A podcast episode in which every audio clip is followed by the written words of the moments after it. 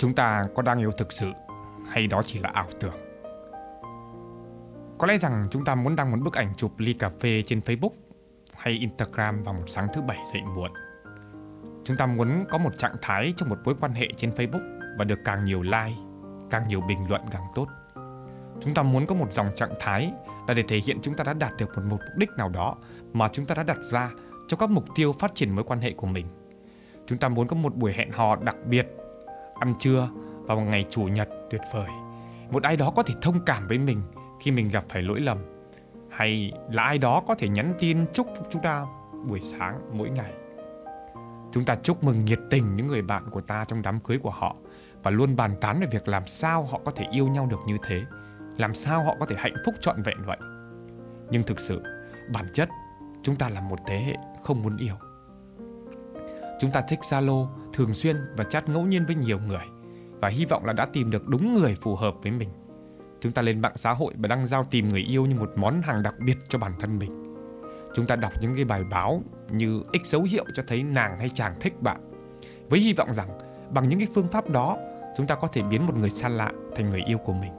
Cứ như họ đã được xử lý và đóng gói qua nhà máy. Chúng ta đầu tư nhiều thời gian cho Facebook, cho Instagram, cho TikTok và các mạng xã hội hơn là cho cho bản thân mình. Nhưng chúng ta lại không hề muốn có một mối quan hệ. Chúng ta đi chơi chung với nhau và có những ngày giờ hạnh phúc. Chúng ta đi uống cà phê, uống bia, nhưng thực sự chúng ta chẳng bao giờ hẹn hò cả. Chúng ta né tránh nó, chúng ta nhắn tin hẹn hò bí mật, gặp nhau và nói chuyện vặt vãnh hàng giờ, rồi lại về nhà và nhắn những tin vặt vãnh cho nhau. Chúng ta cố gắng bỏ qua hết những cơ hội để thực sự kết nối với nhau bằng cách chơi những cái trò chơi mà chẳng ai có thể thắng. Chúng ta thường chơi những cái trò như ai ít cảm xúc hơn, ai ít quan tâm người kia hơn, ai lạnh lùng hơn, hay ai làm ngơ tin nhắn của mình nhiều hơn. Để rồi kết quả chúng ta đạt được là chẳng có ai quan tâm đến mình cả. Chúng ta muốn một thứ giống như tình yêu nhưng chúng ta không muốn bỏ công sức để đạt được nó. Chúng ta muốn nắm tay nhau mà không nhìn vào mắt nhau thích nói nửa đùa nửa thật thay vì nói nghiêm túc. Chúng ta thích nghe những lời hứa đẹp nhưng lại không muốn thực hiện chúng chúng ta muốn kỷ niệm tình yêu của mình, nhưng lại không muốn bỏ công sức cho suốt 365 ngày yêu nhau Chúng ta muốn hạnh phúc mãi mãi như chuyện cổ tích, nhưng không muốn bỏ ra sức lực để đạt được điều đó. Chúng ta muốn ai đó hiểu sâu về mình, nhưng lại bám theo những thứ nông cạn. Chúng ta muốn có một chuyện tình đẹp, nhưng lại không muốn tốn công. Chúng ta muốn ai đó nắm tay mình, nhưng không muốn để người đó có thể làm tổn thương mình. Chúng ta hứng thú với những câu tán tỉnh xến xúa, nhưng lại không thích được tán bởi vì khi đó ta lại sợ người đó làm ta thất vọng. Chúng ta muốn được ôm và nâng niu nhưng đồng thời lại thích được đứng an toàn trên đôi chân của mình. Chúng ta theo đuổi tình yêu nhưng lại không muốn ôm lấy nó. Chúng ta không muốn một mối quan hệ. Chúng ta muốn một người bạn tình để ngủ cùng, xem phim cùng, xem những bộ phim cả hai cùng thích. Chúng ta muốn hàng tá thứ khiến chúng ta nghĩ rằng chúng ta đang yêu, trong khi thực sự đó chỉ là ảo tưởng. Chúng ta chỉ muốn nhận lấy thành quả nhưng không chấp nhận rủi ro đi với thành quả đó. Chúng ta muốn kết nối với nhau nhưng lại chỉ là một chút để còn đường lùi. Chúng ta muốn cam kết gắn bó với nhau nhưng chỉ là vừa đủ thôi vì còn một kế hoạch phụ khác. Chúng ta đi chậm, phải coi mối quan hệ này đi đến đâu, khoan hãy hiêu vội.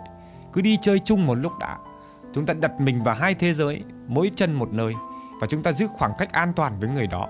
Chơi giỡn, thử nghiệm với cảm xúc của họ và đồng thời với tình cảm của chính mình.